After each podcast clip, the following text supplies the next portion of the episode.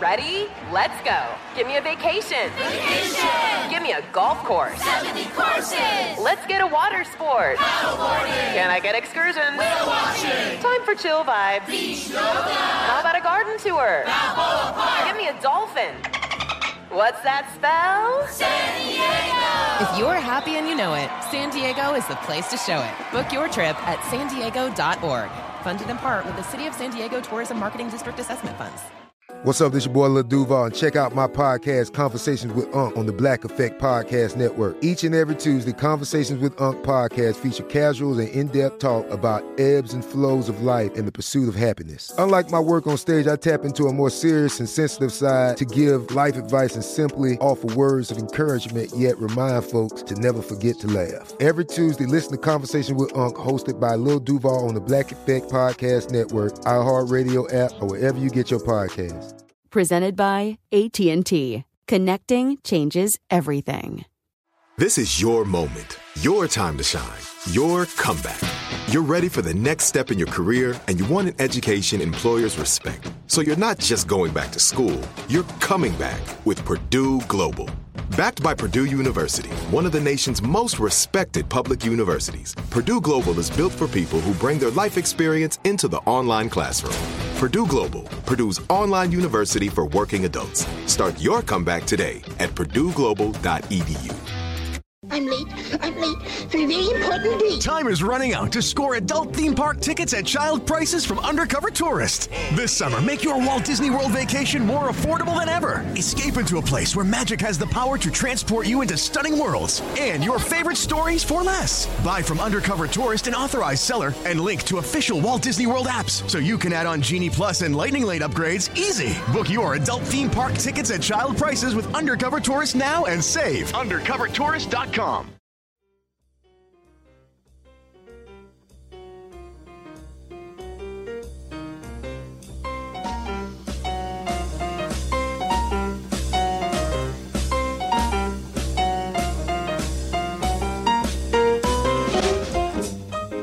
to a special bonus episode of From Scratch. I'm your host, Michael Ruhlman. While we developed season two, we wanted to release some unused material. During our reporting for this show, we've gathered great interviews that we've had to cut for time. Here we're sharing complete discussions with some of our amazing guests. Some chefs, some from outside the professional kitchen. In this extended interview, I sat down with Dr. Krishnendu Ray, Chris to his friends, a brilliant thinker and writer about cooking and culture. He's currently department chair of nutrition and food studies at New York University and the author of The Migrant's Table, Curried Cultures, Globalization, Food, and South Asia, and The Ethnic Restaurateur. We had a wide ranging conversation about authenticity, cooking and its role in social connection versus isolation, sensory identity, why there are food fads, and a theory of what really drove Anthony Bourdain and why he mattered to so many people. But first, we tried to get to the bottom of a tricky and loaded word ethnic. What exactly does ethnic mean? Well, um, ethnic restaurants. Let's, you know, let's talk about that word, ethnic. Good word, bad word? Yeah, no, it's a, it's an interesting word. Um, it's uh, uh, I would say it comes into play by about the 1950s in American culture, Really? especially in journalism, and it's a way to think about cultural difference without falling into the trap of race. So there's a sense that there's white and then there's black, and then there are ethnic people who are kind of somewhat in between. Uh, and the interesting thing is, some white people uh, are considered ethnic, some lose their ethnicity. Give you an example Italians were considered ethnic. And uh, they have stopped uh, appearing to be ethnic. Uh, the National Restaurant Association has a study from the year 2000, and it says, well, uh, Italian food has become so ubiquitous today that it's no longer ethnic. Uh, and so it has become kind of normalized, naturalized, while uh, it doesn't say that uh, yet about Chinese food. But if you say go to smaller markets, uh, media markets, say not like New York or not like uh, the West Coast markets, so if you go to New Orleans, people still classify Italian food as ethnic. Really? And, and that's uh, interesting. So, so the story is about uh, what is this classification? What did it do? Uh, how did it come into play? About the 1950s into the 60s, clearly.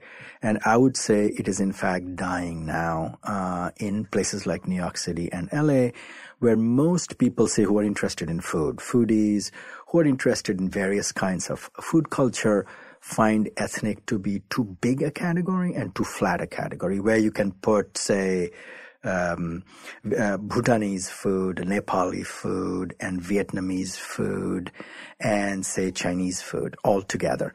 So most people uh, have stopped kind of using that category now. So yeah, in a sense, um, I would say in the the in, in the big cities now, at, at the idea of something, some food being ethnic is slowly going out of fashion. In, in so, the analogy is this: think about the way uh, the word Negro changed. Mm-hmm. Okay, it was a normal descriptive term. Then at some point, it became a term that was kind of no longer uh, the term that was going to be used. So it became black, or it became African American in some contexts. Or think about the way Native Americans, Indians, indigenous people, mm-hmm. usually it is associated with some relationship of power in any of these words you will see. Huh. Okay? So ethnicity in some ways is uh, is about ethnic food is the food of the people who are not fully foreign but not us. Hmm. Whatever that us category is and whatever that foreign category the is. So like French, the in between. So that's the category. And usually it is the in between who have migrated in into American society. So to give you a typical example, who like French food mm-hmm. was never considered ethnic. It was foreign.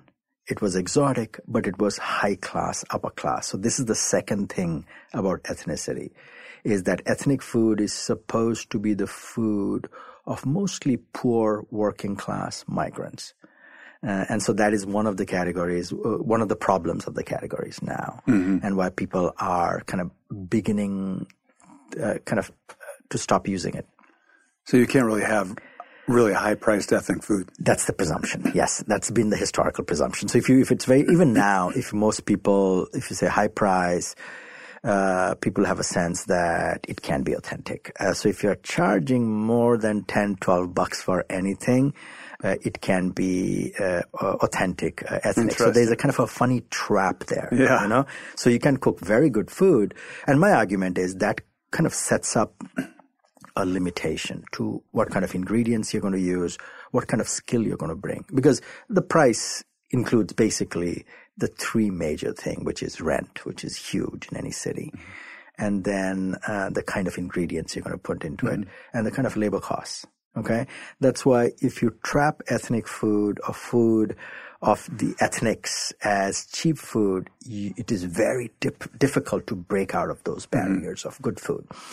Mm, so that's what the book is about, and my thinking has been uh, uh, uh about this category called ethnic food and ethnic restaurateur. So if you want to do high end ethnic uh-huh. food, you're you're you're fucked. or you, you uh, in a sense, no one is going to call it ethnic. So you, by the way, at that level, you can you can use you have to use other categories like you can say Fusion used to be, but fusion is one of those things that insiders think it is kind of a shameful category. And though I would say a lot of people are doing fusion food, so you can pull Vietnamese elements with French elements mm-hmm. together. Mm-hmm. Okay. But you're not going to call it fusion, but outsiders will think about it as fusion.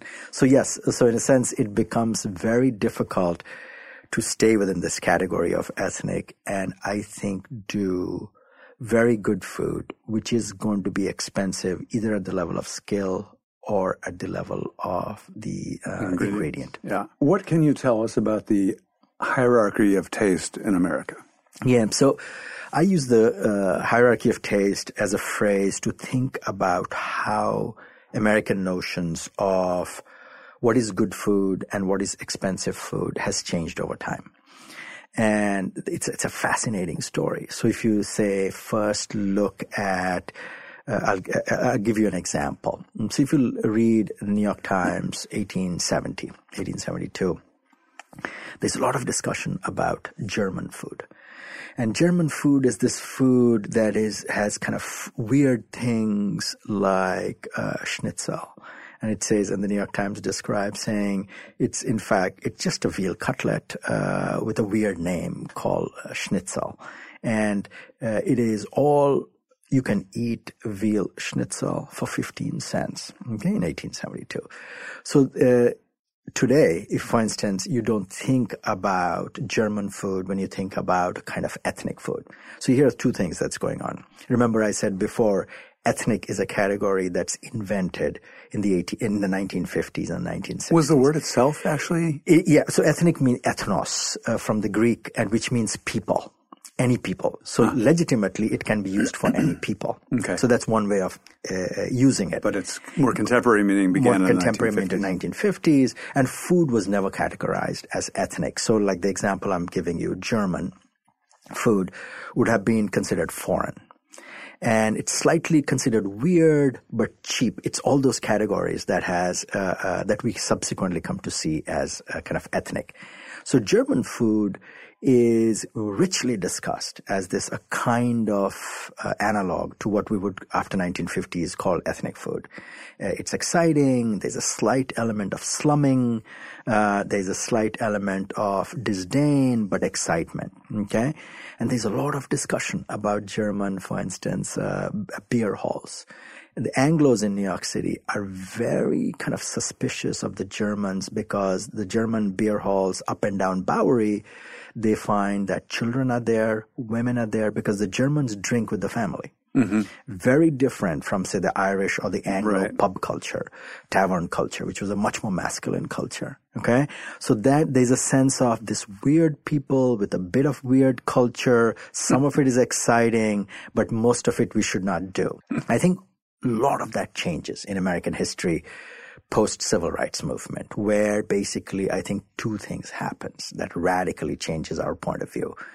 One, what the civil rights movement does is basically delegitimizes disdain and disgust towards other people's culture. Okay, there's there, it goes underground, uh, and it's coming back up in some different ways. It comes back up at different points of time. But what it does is polite people in polite society never classify anyone's culture as inferior or disgusting, especially their food as disgusting. That's a radical change in American culture. And in fact, that's not true about, say, India, the other, the other culture I come from. I spent my first half of my life in India, second half of my life in the US. In India, the upper class and the middle class can look at poor people's food and look at lower caste food and look at what are called scheduled castes and tribes and expressly express disgust about their food. Mm. Okay. That used to be the case in American culture.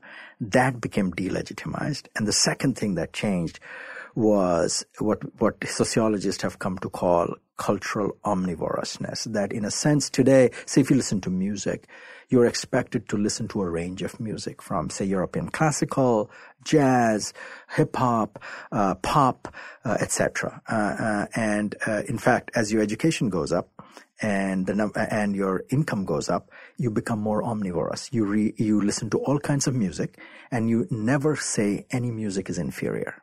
Hmm. Okay, that did not used to be the case before the 1950s, basically, where people would explicitly talk about the inferiority of jazz as kind of a degraded European classical music. Hmm. Okay.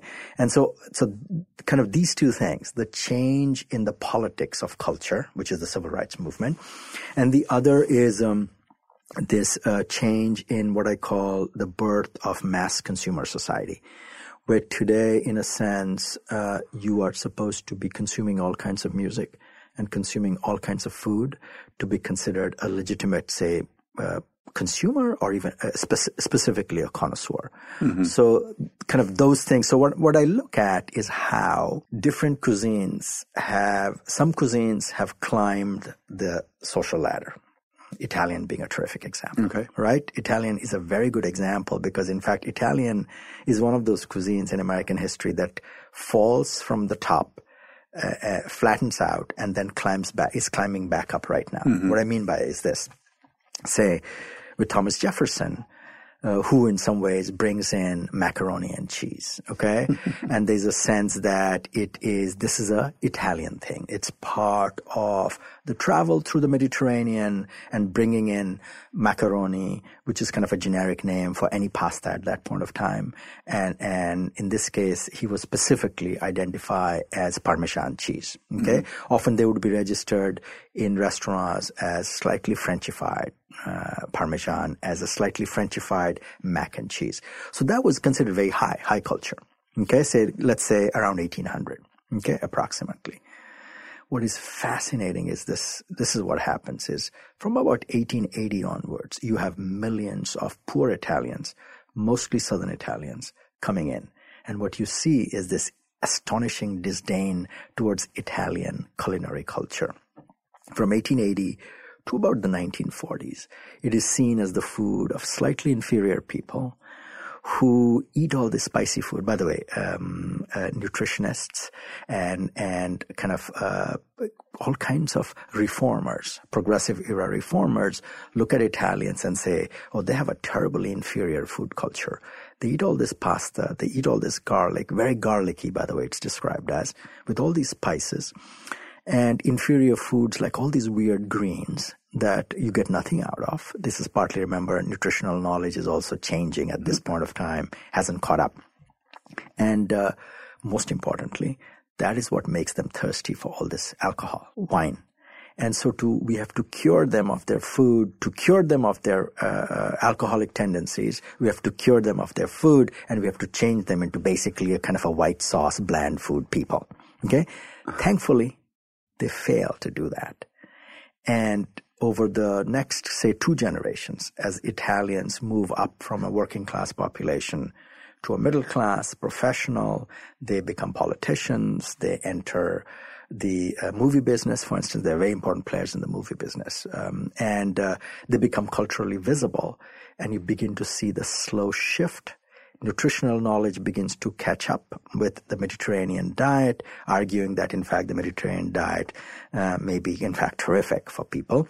And by about the 1970s, you begin to see a reevaluation of Italian food. So my argument is that poor people's food are often seen as inferior by people. It has nothing to do with uh, the food. Mm. It has to do with the attitude towards class and race.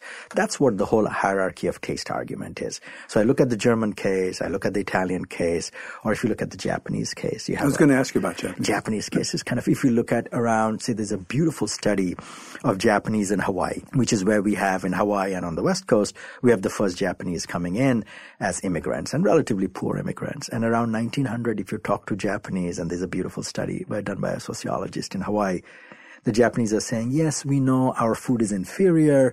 The children learn in school that they should be drinking more dairy and we should be eating more protein to make us big and strong like white people. And, uh, but you see, I have a bad habit. I'm of that generation. So my children's uh, habits are going to become more American. Uh, and my habit is going to stay Japanese and their health is going to improve. This is about 1900 people are talking about. Hmm. And of course, Japan uh, becomes an enemy in the Second World War, just as the Germans, by the way.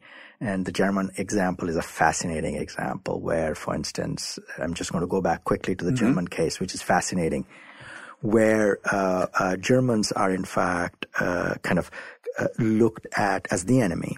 And at that point of time, by the way, the second most important uh, language taught, the second language taught in most American schools was German hmm. and on the cusp of the wow. uh, uh, Second World War.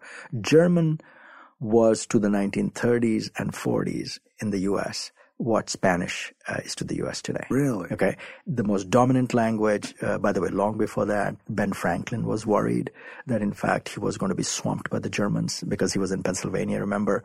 And right. who, who we come to identify as the Pennsylvania Dutch who are really the Deutsch. Okay. And so German kind of this antipathy towards Germans is going to turn into this kind of massive pressure on, uh, on kind of naming of foods. That's when the naming will change from things like Frankfurter to hot dog to a way to Americanize these names.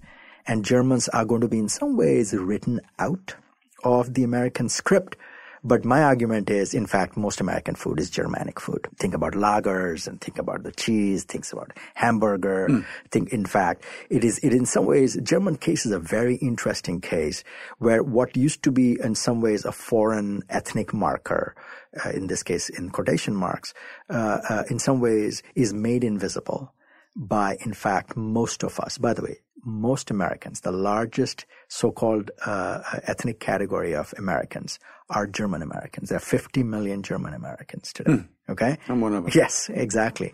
And so the German case is an interesting case where it is both uh, suppressed, but also it becomes ubiquitous. Most American food, in the sense, is Germanic food with some differences. And I'll talk about it. The Japanese case, similarly, there's a repression of taste for Japanese things that works towards the sense that Japanese food is kind of inferior for inferior people. That begins to flip only in the 1980s once Japan emerges as a major economic power. And remember, I don't know whether you remember, that's the time Americans are talking about just-in-time production, how J- Japanese uh, capitalism is so much agile and more powerful. And, and it's when sushi came into the exactly, market. Exactly, totally. And that is, and by the way, think about that, where sushi or Japanese food comes in is mostly midtown. Even now, you go to in Manhattan, the the high end Japanese restaurants are often in midtown because this is where the Japanese managers, who are now really highly valued, would eat. Okay. And so sushi comes in and suddenly we begin to flip. And of course, by then also nutritional knowledge begins to catch up with things like fish and fermented food. And you begin to say Japanese food is the best food in the world. and then we, we, we see the data that they lived one of the longest in the world. So they must be doing something right. So what I'm really interested in a hierarchy of taste is this question of how do Americans, how and why do Americans change their mind about what is good to eat and what is not good to eat, and how that has changed in American history. That's, uh, of course, fascinating and fascinates me because I think um, they don't use their common sense. They don't think for themselves. They are told that eggs are bad, therefore eggs are bad. They are fear of fat. Um, across the board, it's ipso facto bad.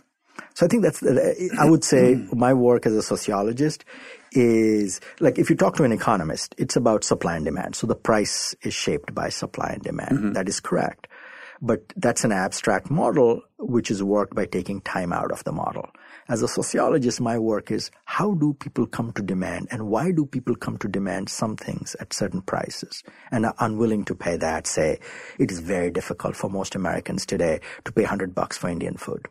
Right. Even even kind of Danny Meyer figured that out uh, about tabla. Yeah. Okay. Yeah. That he was saying anytime there would, there would be a recession, tightening of purse, Americans at that level were willing to pay for French, we're willing to pay for Italian, but we're not willing to pay that kind of a price for Indian food. Uh, and you can say that about Thai, you can say that about Vietnamese, and and uh, you, we used to say that about Italian, and that's changing. And that's kind of for me that change over time of demand mm-hmm. is the most fascinating story about American cuisines. When we come back, Chris Ray dives into the murky waters of authenticity. What does it mean to make authentic food? What is borrowing? What is appropriating? And what does it mean for the future of cooking in America? As Chris notes, food is the way we incorporate the external world into ourselves. How does food affect our identity?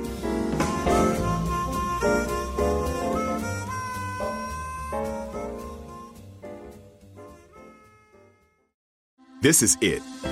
Your moment. This is your time to make your comeback with Purdue Global. When you come back with a Purdue Global degree, you create opportunity for yourself, your family, and your future. It's a degree you can be proud of, a degree that employers will trust and respect. Purdue Global offers working adults like you over 175 flexible degree programs to meet your specific career goals. These include associate, bachelor's, master's, and doctoral degrees and certificates. Purdue Global degree programs range from nursing to business to communication and more. Whatever your interest, we have the degree that will move you forward. You have the knowledge, you have the experience. Now it's time to get credit for the work you've done and earn the recognition you deserve with Purdue Global, Purdue's online university for working adults. You know you're worth it. We do too. So don't wait another second to get the degree that will take your career to the next level. Start your comeback today at purdueglobal.edu. I'm late. I'm late for a very important date. Time is running out to score adult theme park tickets at child prices from Undercover Tourist. This summer, make your Walt Disney World vacation more affordable than ever. Escape into a place where magic has the power to transport you into stunning worlds and your favorite stories for less. Buy from Undercover Tourist, an authorized seller, and link to official Walt Disney World apps so you can add on Genie Plus and Lightning Lane upgrades easy. Book your adult theme park tickets at child prices with Undercover Tourist now and save. UndercoverTourist.com. You deserve a moment to yourself every single day. And a delicious bite of a Keebler Sandies can give you that comforting pause. Don't forget to pack the melt in your mouth magic of a Keebler Sandies for a post lunch pick me up. This magic is baked into simple shortbread cookies by Ernie and the Keebler Elves. So as life continues to fly by, make the most of your me moment. Take a pause and enjoy a Keebler Sandies.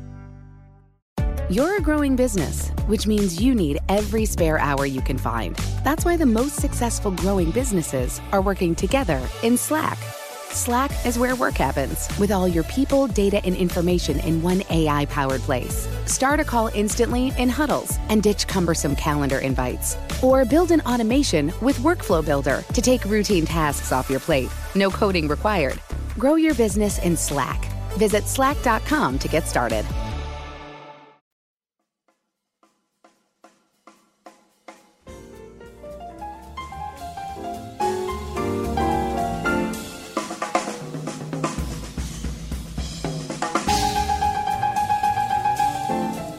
Can't you say that we um, will now pay more money for authentic food? Um, yes, there are two kinds of authenticity. Okay, talk to me about it. Yeah, so I think one kind of authenticity that we were, we are willing to pay for is in some ways to think of the chef as the artist, his signature. Okay, say a per se or a French Laundry. Okay, which is the idea of the perfect professional okay which almost think about it he is not supposed to the chef is not supposed to have any ethnic mark on him. It's just technique and ingredient and skill pure world of in some ways the world of the perfect ingredient with the best skill in the world okay? That's almost the opposite of the other sense of authenticity ethnicity oh, sorry authenticity. So the first sense of authenticity is linked to the signature of the artist. The way the way we look at, say, a per se or say, say, uh, a Rene Redzepi's restaurant, mm-hmm. restaurant, is that is the chef there? Is this the chef's signature? Mm-hmm. Okay. And um, and the other side of it is if it is say an Indian restaurant or say even a Mexican restaurant. And Mexican is a very interesting case. It's changing. Is the idea that is this someone's grandmother's cooking? It belongs. So the authenticity there is a test of belonging to a community.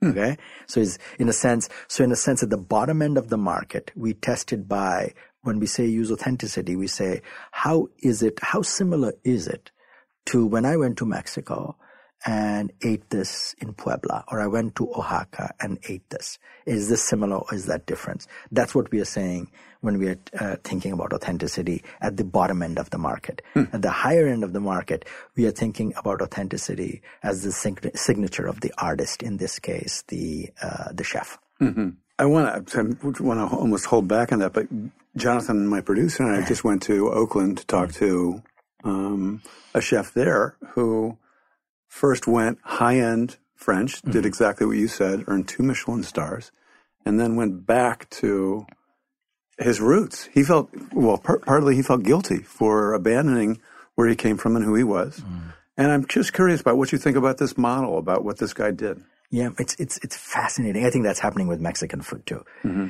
These are kind of a welling up of interest from the bottom, but it is still the cheap and the authentic taco right? And you can't almost charge that much for a taco unless it's coming down, say, from a very high end Mexican chef who is a friend of Rene Redzepi. And there's that network at the top. Mm-hmm. I would say that's a network of about 500 to 1,000 people. It's a very small network. That's a small network. It's a very small network. And in that network, there are some connections being made. Okay, where you're beginning to see that, for instance, where aspects of Mexican food and Peruvian food is entering that discussion. Brazilian food is entering that discussion because of Alex Atala, because of Rene Redzepi's work with some Mexican chef, and because of kind of this kind of, uh, I would almost call it peer review. Mm. It's like professors. Mm-hmm peer review amongst 500 uh, uh, uh, chefs and uh, and evaluators and journalists and restaurant critics. You can enter the world through that. And I think this uh, uh, the person you're talking about, the chef you were talking about, yeah, Chef James, Chef, chef, chef, chef James, who, who, kind of as as a as a mm, Michelin star chef. It's a it's a signature of that you have really arrived in that peer uh, peer review evaluation.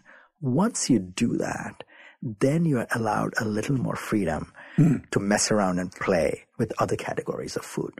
And especially if you're not basically a French or an Italian, uh, a very high end chef, you'll eventually, there'll be some pressure in you to go back to your roots. You, you see that uh, with David Chang, for instance. Mm. You know, he had to first play in the French domain. Mm-hmm. Then he did a very interesting thing, which is very unusual and interesting. He goes off to Japan you know? And i personally think japan played a role in david chang's generation what french used to play interesting. in, before that. And so and i almost think that today in the in the kind of the top of the field uh, french italian japanese uh, are playing uh, uh, kind of the most defining role of what it entails good food. And japanese especially in plate presentation shapes of plates use of empty space you mm-hmm. know, and absolute that absolute minimalism that you have come to expect that a green bean should t- taste exactly like green bean or asparagus, and we should not mess and complicate it. Mm-hmm. Okay, mm-hmm. very different, by the way, from Indian aesthetics. In Indian aesthetics, uh, in a sense, if you have a piece of meat that tastes like meat, that means it is not good. okay, so it's a very different. It's, it's like got to have a curry. It's got to have a sauce. You have a sauce. It has to, it, it, there. The complexity comes through uh, lots of flavors okay, and layering of flavors. And in, in the Western world, haute cuisine world, and Japanese world, at that aspect of it, there's kind of a simplification of it. So, uh, so what we are seeing in the world today, I think, in the food world, is things are climbing up from the bottom a bit in interesting ways. Mm-hmm. And you see, like, say, the New York Times, if you read uh, recently, there'll be Nigerian food. There's recently right. been a case of Nigerian food, and that that is Ligaya Mishan's work uh, about it. And then, uh, so people are beginning to break out of. Uh, because of the omnivorousness, because of the mm. readers and eaters are eating widely. So they have to, in some ways, almost follow them out mm-hmm. of, I would say, follow them of the French, Italian, uh, Japanese ghetto mm-hmm. now. Uh, and, and on, that's one thing that's going on. The other thing that's going on, it's a bit again like music. Mm, uh, at the upper end of it, what are the sh- top chefs intrigued by? If they're intrigued by Peruvian produce, and there's a chef there, a Peruvian chef who can play with you. Okay. If there's a Mexican chef who can play with you. And so they begin to get absorbed into the upper end of the circuit. And that then comes down where you will have, like, say, uh, um, uh, you can be a French chef, but you might start playing a bit with Mexican ingredients and Mexican techniques. You can do that. You can. Okay, well, that. here's a great example, mm-hmm. and we're going to bring up the big bugaboo, yeah. which is cultural appropriation. you mentioned French Laundry. Thomas Keller opened La Calenda uh, in Yountville, down the street from his French Laundry in uh-huh. Bouchon, mm-hmm. and he brought in um, one of his chefs uh, who's from Oaxaca. Uh-huh and that's okay, I suppose. I'd like to know your thoughts on cultural appropriation. I mean, we've got a high-end um, uh, Thai Laotian mm-hmm. chef mm-hmm. who went high-end French and then could create Hawking Bird, Hawker Fare uh-huh. in Oakland. But then we have Thomas Keller, American-born, traditional French style chef, now doing Mexican food. Mm. I think um, this is part of a symptom of this kind of churning in American culinary culture, which is really exciting. You know, it's it's again has happened in music before. Mm, think about the role of African Americans in American music, and think about that discussion around it. How much of it is exemplifying, how much of it is borrowing, and how much of it is stealing. Okay. So that is that conversation that is heated up now. So I, I personally think it's a good symptom of the transformation of the American uh, culinary scene, where lots of people's food are entering the discussion. And a lot of people like me, like, uh, I would say what, what people would call gourmands or foodies of color are entering the discussion. That is why the argumentation is heating up. So in a sense, for me, the fight, uh, almost my, I look at it in a meta way that the fight over uh, appropriation is a sign that a lot of interesting non-Anglo food is entering the discussion. The non-traditional elite food, including French food, is entering the discussion. And a lot of people of, I would say, gourmands of color are moving in. And in fact, there's a bit of a shouting match going on. So for me, it's a symptom of change in the field. And it is very exciting. And it is basically what you point to absolutely correctly is this. It is always a question of power. It's about this question of power and cultural product. Mm-hmm. I didn't point to that. You pointed it out. and so, like, think about. But you're right. Yeah, and, and think about the way, uh, like, hip hop. I mean, which is fascinating. It's a it's mm-hmm. a beautiful analogy. Say one part of it comes out of Bronx, uh, poor uh, black boys almost, right? Uh, from the one of the poorest parts of the city. They're often uh, Caribbean migrants. The fact that American culture is going to throw this artifact into this mix, and that's going to be pulled in and so dominant today that white boys in in uh, in rich suburbia the only language they understand is the language of hip hop that's radical that's very american that is very democratizing but with that will come now who's making most of the money out of that hip hop culture, mm. right? Which is about who owns it. And there'll always be this argument that when, before it was commercialized, uh, poor black folks used to own it and run it. Now, all kinds of players, including, by the way, black men, uh, are playing a very important role in the marketing of it. So you will lose something and you will gain something. What you gain is at the meta level. What you gain is enriching of American culture. And what you lose is there is going to be some who will win monetarily and some who will lose monetarily. And a lot of them initially are going to be people like, in this case, white chefs, because they have a network. And their network lets them two things allows them to borrow money mm-hmm. at rates at which it is not that easy for most people. I mean, by the way, it's not that easy to get money for uh, opening a restaurant, no matter who you are. But if you're a white celebrity chef, it's easier for you to raise the money. Mm-hmm. You have the right network. The second, you have the right network in terms of what sociologists call cultural capital, meaning you know uh, every restaurant reviewer in the country knows who you are. So whatever you do, you're going to get attention for it. Okay. That is unlikely to be the case if you are coming uh, from the bottom up. Okay, so that's the unfairness that people feel and complain about. But in a sense, but I think what people in fact lose sight of, which is I'm really excited about, is is two things. That this is a symptom of the strength of American culinary culture, its democrat- democratization. I think American food culture changes every 40 years because new people come in bringing their food and that's a terrific thing and it's a good thing for American culture and a good thing for most of the people of color who are now making a living through these things. Why is it a good thing? So it's a good thing. What's thing. good about it? What's good about it is A, food is more interesting. the food, a lot more ingredients, a lot more techniques. I mean, think about, think about I'm expecting what we will learn from the Chinese, for instance, as Chinese move up in the social ladder, is recognizing various kinds of texture that play an important role. Like when you have, think about when you have chopped jellyfish with a little uh, sesame oil in it and quickly stir fried. It's a partly the pleasure is that pleasure of that crunchy texture of it. We will learn from the Chinese what we learned from the Japanese, which is, for instance, naming umami Hmm. Without Japanese food, without research, Japanese research on it, we A would have never in fact gotten to the science of umami. Okay. My sense is that horizon is going to be pushed further. So more things are going to enter in terms of ingredients, in terms of skill. Or think about uh, use of chilies and use of avocados. You know, they have become, when I came to the US, It was very, this is 1989. Okay. I was in a university town. It was impossible to get chilies uh, and avocados. Okay. In a small university town.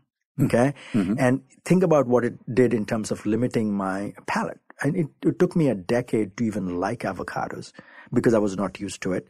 It's it's not in a sense my first exposure to it. I said, "What is this thing? This is bland, you know, uninteresting." so I had to go back to avocado. Everybody else was eating avocado, and then develop a palate for it. I think what that kind of new ingredients, new techniques, uh, what they do is increase the repertoire basically mm-hmm. of what you can play with. Okay. But also, you didn't have chilies, which you were expecting probably and used to. Mm-hmm. So, how was that? How was lacking something that was part of your heritage, your cultural persona?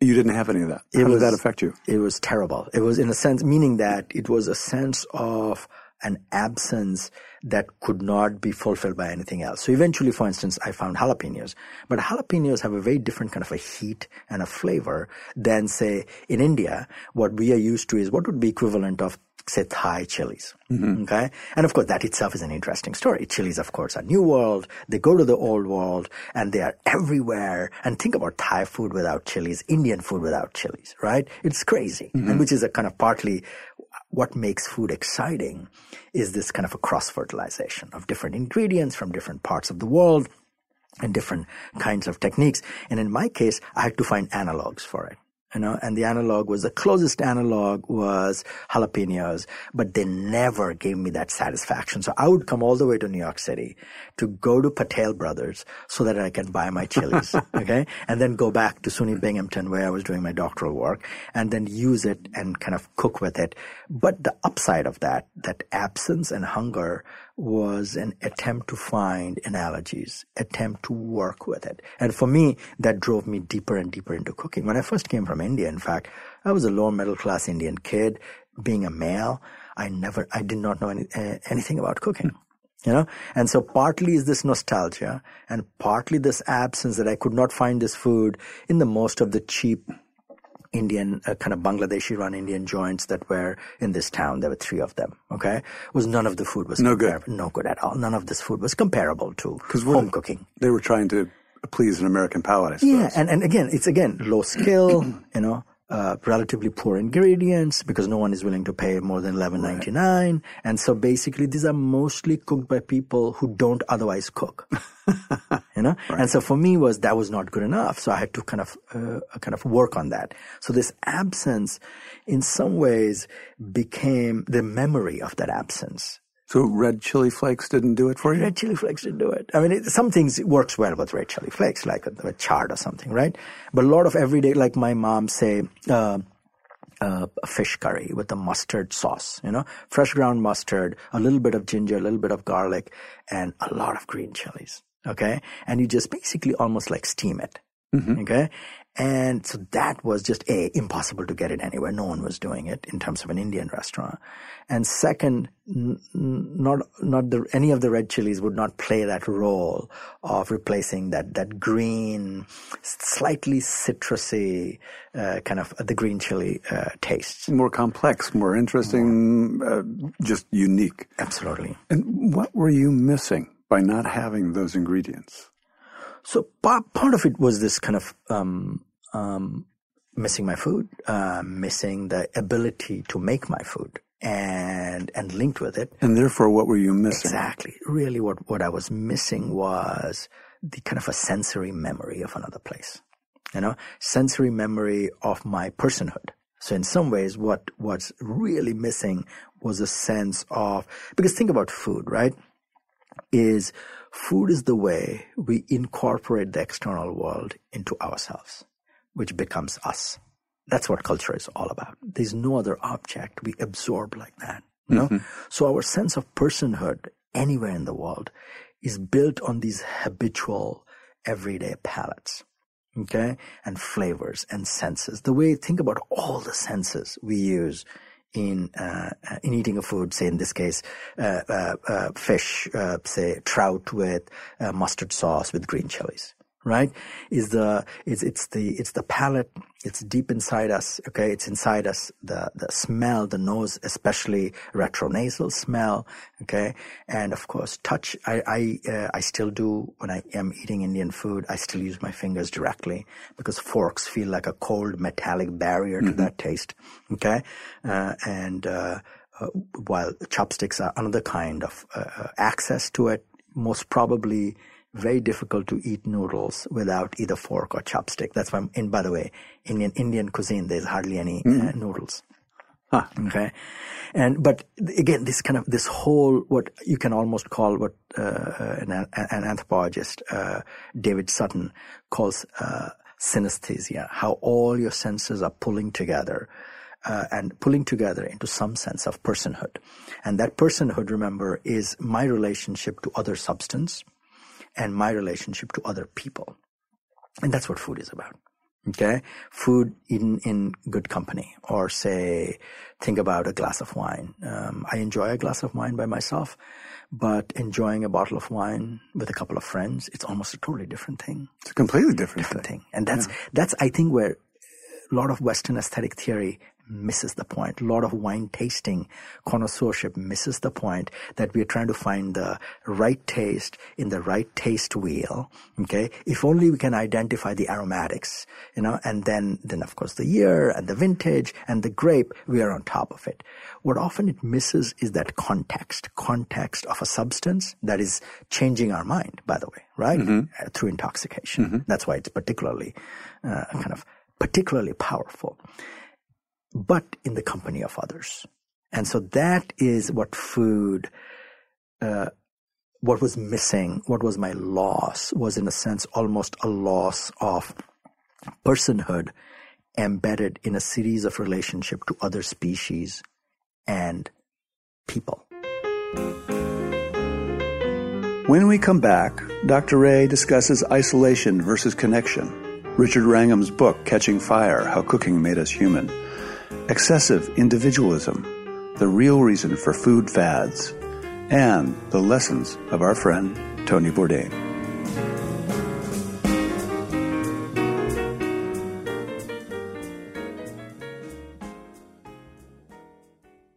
This is it.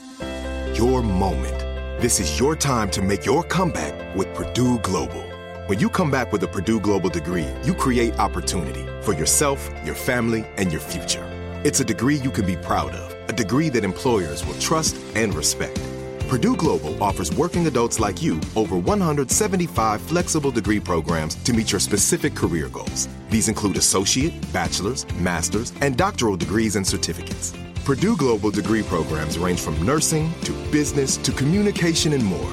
Whatever your interest, we have the degree that will move you forward. You have the knowledge, you have the experience. Now it's time to get credit for the work you've done and earn the recognition you deserve with Purdue Global, Purdue's online university for working adults.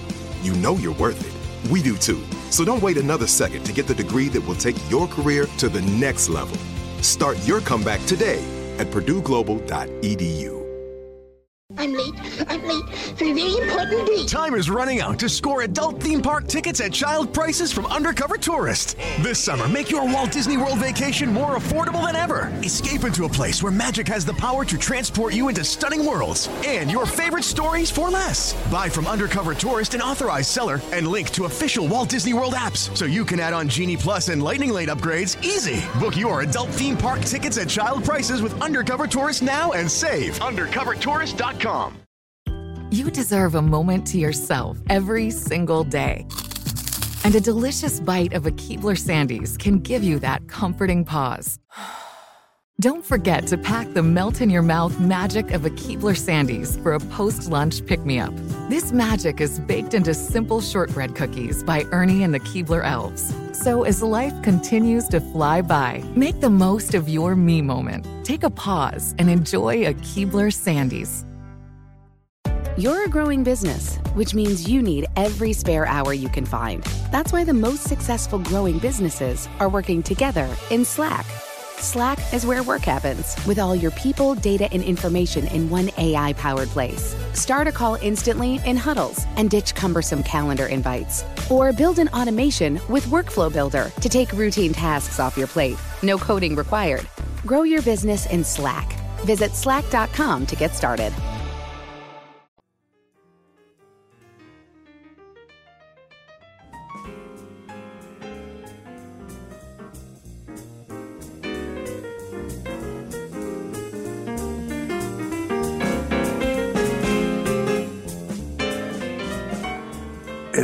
Goes much further than the fact that food brings us together. I mean, I've always liked that. That, as you say, drinking a glass of wine by yourself, perfect example. Drinking a glass of wine by yourself, a great glass of wine.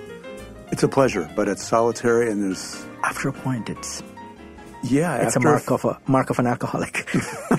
right. It becomes dysfunctional after a point. It's good yeah. to. I enjoy wine mm-hmm. and I'm by myself sometimes, but it's like that sociality.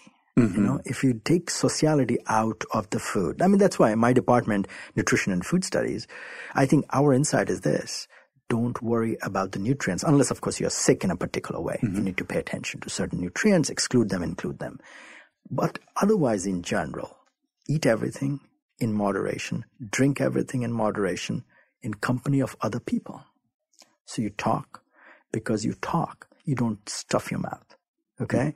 And so the depth of pleasure brings satiety sooner than you say if you drink uh, a gallon of soda. And that's one of the big problems. We're drinking uh, all our uh, calories and in uh, in isolation. So we're never happy. Mm-hmm. We're trying to fill that gap by stuff. Mm-hmm. Okay? Instead of that, use stuff to connect with other people and sociality. If you can do that, that's probably the best advice one can give as a nutritionist to a person. That's Eat with others. Uh, great advice. Perfect advice. Um, we drink a gallon of soda by ourselves. We eat in our cars. We go through the drive-through and are isolated. And in, we are hungry for that connection and keep eating more. Yeah, yeah. In we, more we, isolation, and we are never. We try connecting. to we try to fill it and cannot. Yeah, it's kind of a funny way of loss. We're trying to fill it up with stuff. You know, I'm sure you're familiar with the uh, book Catching Fire How Cooking Made mm-hmm. Us Human. And one of the great points that he makes is that food socialized us.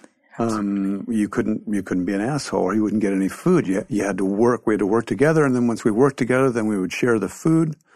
Um, I even talked to him about this. He said, yes, that we weren't shoving pounds of roughage through our throats. It allowed us to uh, develop the nuanced vocal anatomy required for complex language.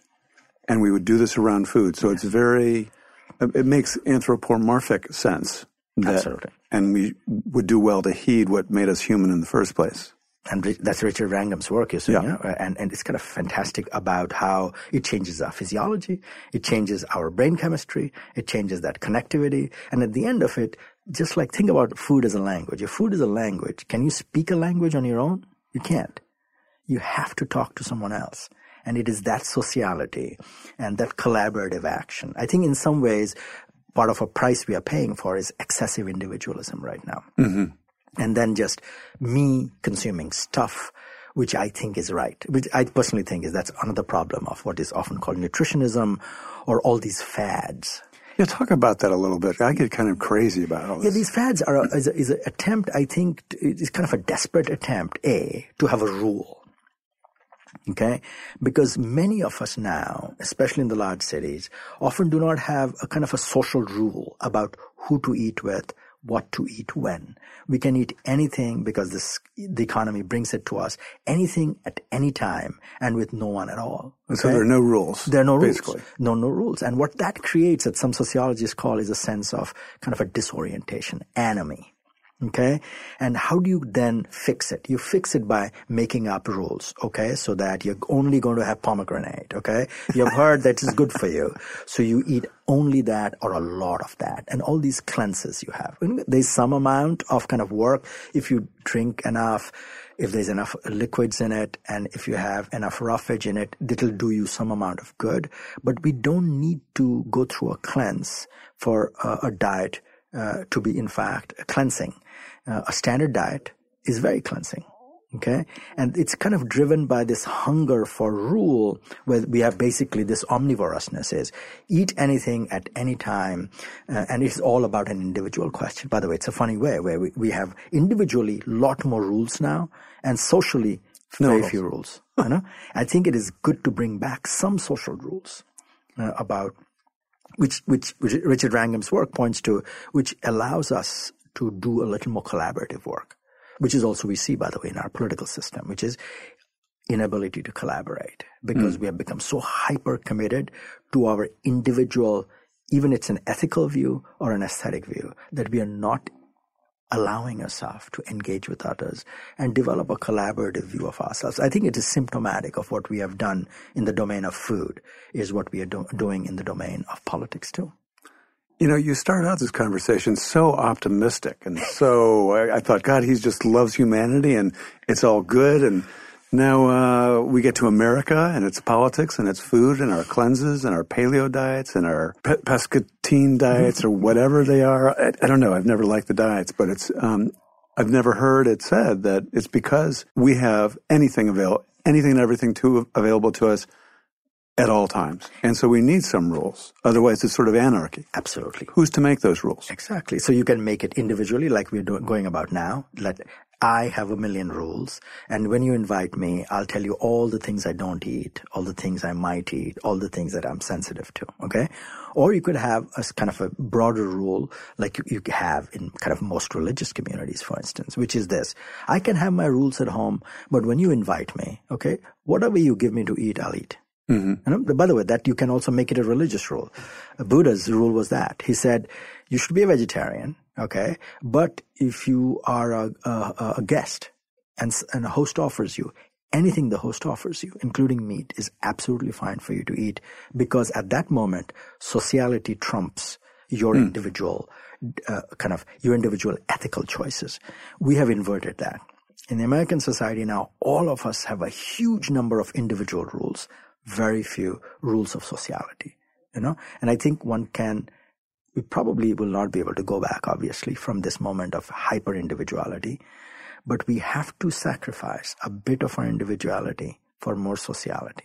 How do you account for the fact then, given this uh, vast individuality, this, this sort of hyper individuality, and the fact that perhaps our most uh, our most uh, gifted food journalist uh, and perhaps one of the most, as his biographer said, and I don't um, think he's wrong, one of the most admired men in America we knew only after he committed suicide, Tony Bourdain, um, was beloved for eating everything.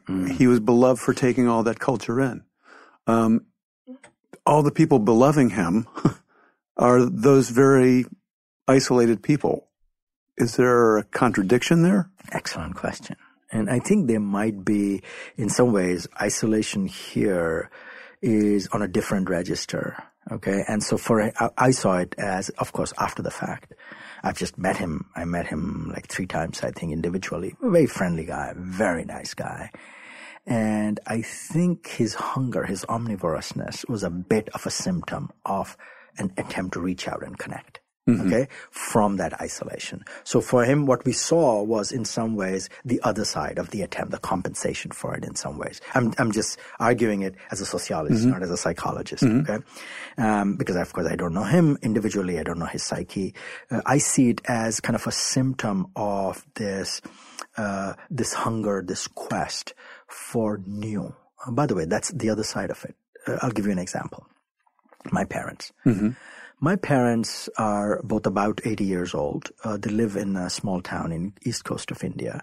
They more or less eat the same food every day for the last 70 years at least. And I kind of, since I've been born, about the last 50 years I know, they probably eat about the same five, six, seven things. What's a what's a to give us a daily menu? Yeah. So uh, uh, breakfast would be uh, homemade chapati, and Bengali it's called roti, uh, and uh, maybe some sautéed green vegetables with Bengali five spice. Bengali five spice would have fenugreek, uh, cumin in it a little, very little, and uh, uh, uh, onion seed and fennel in it, and kind of so five kind of spices sautéed quickly, and a cup of tea. Okay.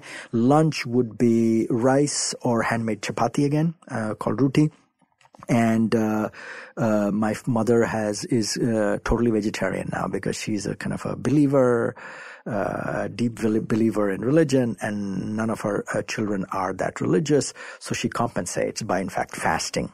Okay, and so remember, in this case, her prayer is a bit like buying insurance. Okay. And she does it. And, uh, so she has given up basically all meat and fish, but she would cook fish. Because of you. Because of me. You're responsible for your mother's exactly, weight loss. Exactly. And of course, that's a very, by the way, Indian Hindu way of responding to adversity is to sacrifice stuff. I mean, Gandhi was kind of a, kind of a terrific example of that. So she would cook, say, fish or meat, goat meat in India. We are Bengalis and um, and only seven percent of Bengalis are vegetarian. And by the way, that's another thing. Most Indians are also not vegetarian, though, though many Hindus are vegetarian. In all, about thirty-five percent of Indians are vegetarian. So we are one of those groups. We are Hindus and we are non-vegetarian. But in India, non-vegetarian mostly means you are eating fish and you're eating goat meat most probably. Mm-hmm. Okay, so mom would cook fish or or a meat curry, mostly fish, a small piece of fish. Okay, uh, in a sauce and a side of green, either with rice or chapati for lunch, and then it will be very similar at dinner. Okay, and meat or chicken. By the way, chicken used to be when I was growing. Up. I was going to ask where, where does chicken? Yeah, chicken used to be the very expensive meat, and because of the new form of broiler chickens, chickens are becoming now the most cheapest form of meat. And in fact, now chicken would be eaten a little more often, but still they would eat chicken about maximum once a week. Mm-hmm. Okay. They would eat, my dad would eat a piece of fish maybe once a day. He's vegetarian for one day in solidarity with my mom. My mom eats just um, vegetables and dal. In India, uh, the most important source of protein is going to be the legumes. Yeah. Okay. And so it's a complex carbohydrate core. It'll be rice or, or, or a wheat in most cases, and and then a small piece of animal protein, almost as a flavoring agent. Okay, and then your real proteins you're getting right, basically from the dal. And she would make a dal would be say with uh, say masoor dal, okay, that pink dal, okay, and then she would put a little chonk, which is the Indian style, where you heat a bit of uh, uh, fat and put a little bit of cumin and dried red chilies, very high heat, and it smokes, and then you uh, top it off. We put it on top of the boiled dal, which is the, called the chonk, the technique mm-hmm. of adding flavor on top, mm-hmm. right? It's a great technique. It's I love a that. fantastic technique. Yeah. It's a very quick fix, in yeah. fact, in terms of a technique. So she would do that. So there'll be a dal. So she would cook, say, maybe six, seven, eight kinds of dal through the week. Okay. But for an outsider, you look at dal, you say, well, it's dal. Okay. For an insider, it's like, well, yesterday's dal is a little different from today's dal. Okay. So if broadly maybe five to seven things she's cooking uh, uh, uh, at any point of time. And so they eat the same things over and over again. They see the small internal variations, almost like a connoisseur of wine between this vintage and that vintage and this varietal and that varietal. Okay. We know it in the Western world with wine because that is part of this elite culture. Okay. What used to be elite culture now also middle class culture. Mm-hmm. We don't know that about dal because it's not part of most people's heritage mm-hmm. in the US today. And that's what I mean by this. That's other part of the structure, by the way. I will spend a lot of time trying to learn wine, but not so much about dal. Because in my social world, most people don't know about dal. So my reputation does not depend upon that. My reputation is staked on whether I know enough about wine, for instance. Mm-hmm. Uh, I want to talk about dal a little bit. Uh, yeah. And it's a great subject. Um, the the the technique of, of flavoring a fat yes. with spices mm-hmm. and adding it to the top of the dal, seasoning from the top, top. or yes. What do you call that? Chonk. Spell it. Okay, so it's an it's a transliteration. So C H A U K. Okay? okay? That's the Hindi word. But remember, Indian, every Indian is going to use different linguistic language group. Like uh, in Bengali, you know, it'll be it's a slight variation of a chunk. Mm-hmm. Chunk. Mm. And so, uh, but if say if you go to, Ta- I have no idea what's the word in Tamil, for instance, mm-hmm. or the word in uh, Kannada. I've heard, so, I've heard the, the, the, term tempering. Tempering, yes, tempering is a good translation. Okay, absolutely. So that's the translation. So use a fat and use a kind of flavorful aromatics like spices, ginger you know? and garlic, ginger and, and garlic, and any of the dry spices, and exactly, cumin. and put it on top of it. I find it also kind of a very efficient use of the fat. Mm-hmm. You know, so it's a flavored fat that is spreading from the top. Yeah, it feels kind of it's beautiful. it's really it's beautiful, and Uh, and dal should be eaten more by more people. I think Absolutely. It's good for you. Yeah. And it's good for the world. Yeah, absolutely. Mm. But coming back to the point, which is my parents eat about the same food. Okay, uh, uh, over and over again, and they sometimes they'll go out and eat Chinese food, but their their sense is other people's food is for other people, okay, and our this is our food, and this is perfect for us. Okay. It's almost the opposite of this omnivorousness. Okay. But it comes with a sense of groundedness in a community. And, and the paradox, of course, in any of this is anytime you have a sense of community, you're going to have a sense of boundary about it. Not anyone can come in and go out. So the, the upside of the individualism that's part of, you're coming back to the optimism, is that people are allowed to come in and exit out of this lightly formed community that, that we have in, in most American cases. Okay. In India, it's much tougher to break into this community. Hmm. Okay. You go there, you visit, you spend a couple of years, you are never absorbed into it. You're still seen as this foreign, big, tall, white guy. Mm-hmm. Okay. And I'll probably cook you, try to cook you chicken every day. You know? so like when I take my students, when I take my friends, in fact, my parents respond to it, their idea of an outsider. So I think this is the other side of it, which is you, like you see in Europe too, by the way, which is traditionally constituted communities over a long period of time. They don't change their food habits that quickly. Okay. But their food habits are also not individualized. They're collective. So if you're a vegetarian, uh, Bengali, Indian, you will stay that, uh, in most cases. Okay. And, or if you're a fish eating Bengali, you will stay that and not have, for instance, beef, for instance, right? Uh, and so it's a much more traditional culture. The upside of traditional culture is this. It allows you the rules from outside. So you become a person by following the rules in individualized culture, you become a person in some ways by having your individual rules. And that's the, par- by the way, that's uh, sociologist, Emil Durkheim, one of the founders of sociology. The paradox he was looking at was this. Why do people, affluent people in developed societies commit more suicide than poor people in poor societies who obviously suffer a lot more? What was his response? His response was this, so, the, the social glue that we we lose that we lose that with, social glue with, with development with uh, with with kind of uh, economic development with urbanization with mobility that Mm-hmm. very thing that is part of the American dream, both upward mobility and lateral spatial geographical mobility, is also what creates isolation.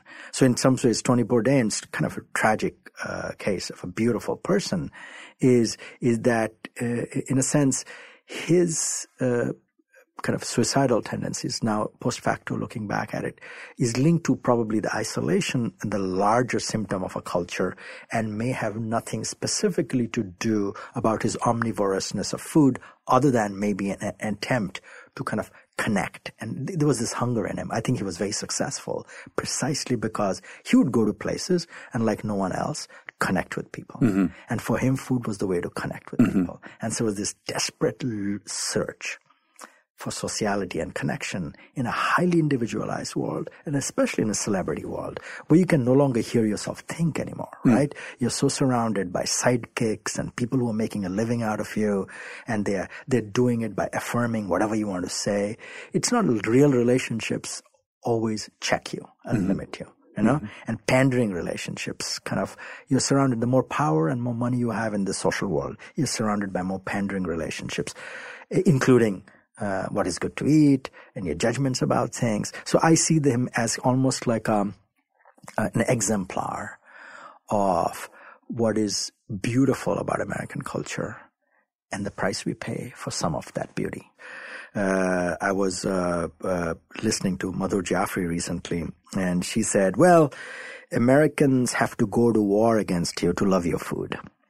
It's a very interesting kind of a point. What what it means is this. He, she never elaborated on it, and I think what it uh, uh, what it like Vietnamese food or say Japanese food or Korean food, uh, the, the foods that Americans have been fascinated about are the are the foods of the people where American, especially soldiers, have been have been uh, placed and have engaged with that culture, and then have come back home and brought that culture. And by the way, one of the most uh, understudied, I think, the radical place of adaptation of new taste is the menu of the military.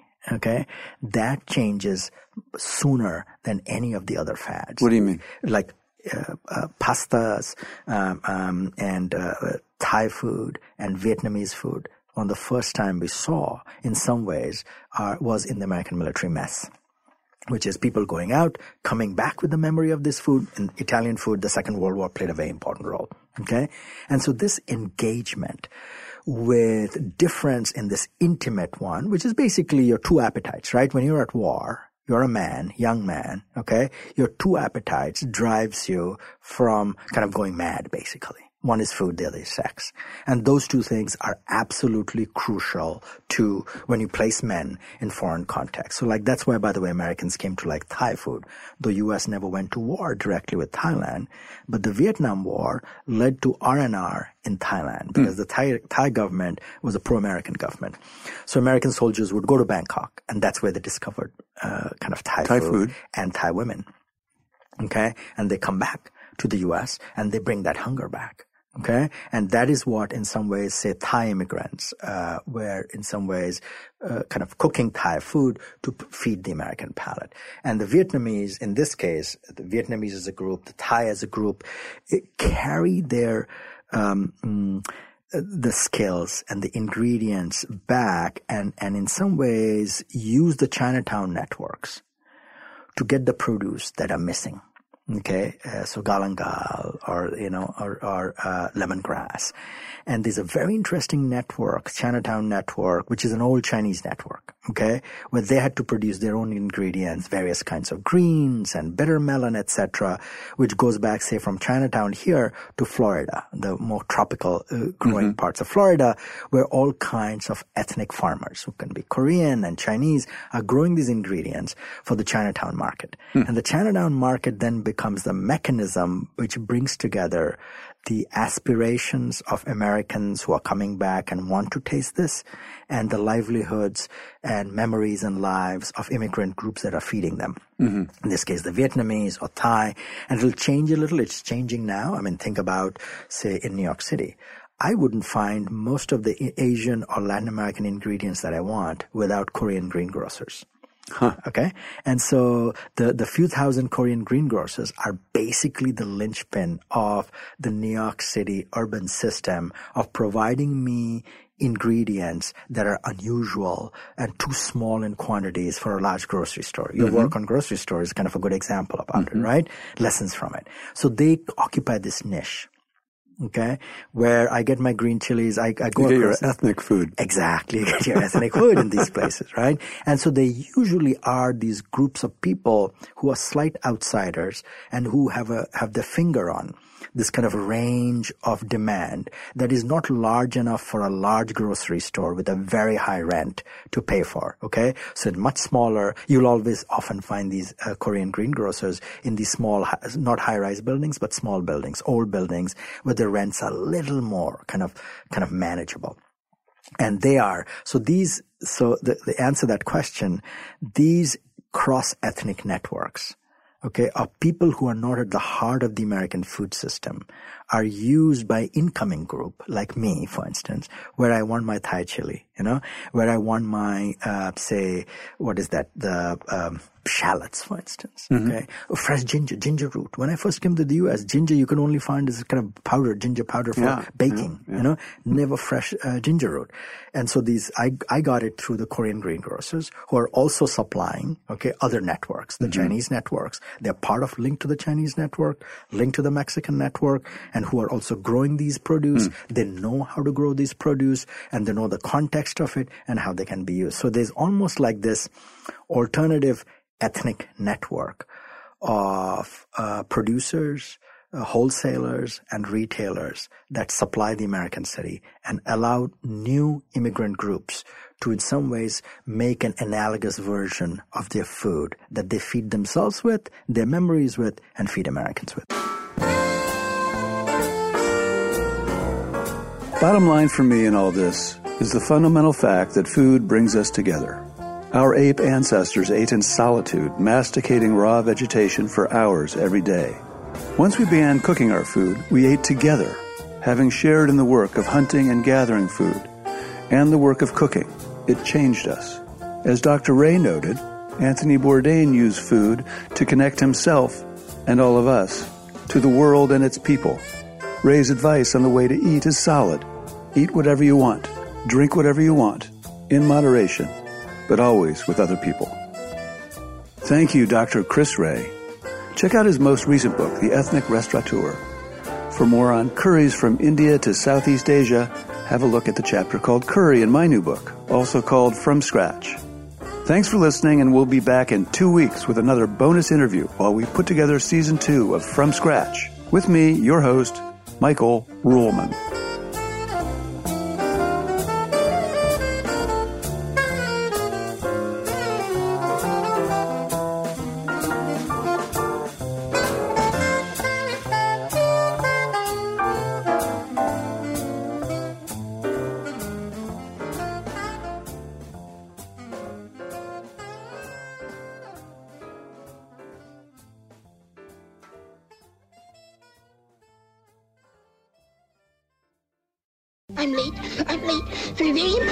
Time is running out to score adult theme park tickets at child prices from Undercover Tourist. This summer, make your Walt Disney World vacation more affordable than ever. Escape into a place where magic has the power to transport you into stunning worlds and your favorite stories for less. Buy from Undercover Tourist, an authorized seller, and link to official Walt Disney World apps so you can add on Genie Plus and Lightning Lane upgrades easy. Book your adult theme park tickets at child prices with Undercover Tourist now and save. UndercoverTourist.com.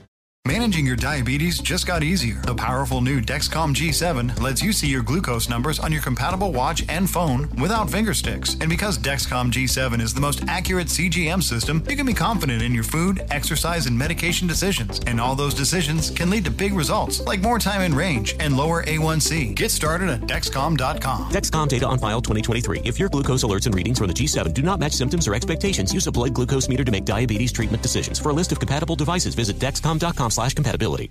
Right here, right now. Find your beautiful new floor at Rite Rug Flooring. Choose from thousands of in stock styles, ready for next day installation, and all backed by the right price guarantee. Visit riterug.com. That's R I T E R U G.com today to schedule a free in home estimate or to find a location near you. 24 month financing is available with approved credit. For 90 years, we've been right here, right now.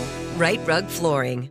Whether you're a savvy spender maximizing your savings with cashback rewards, a thrifty rate watcher seeking the lowest interest, or a travel enthusiast looking for extraordinary perks, Kemba Financial Credit Union has a visa to complement your lifestyle and unique needs. Apply today at Kemba.org to unlock a limited time 2% cash back on purchases and pay 0% interest on balance transfers for an entire year with a new visa from Kemba. You deserve a card that works for you. Restrictions apply. Offer ends June 30th, 2024.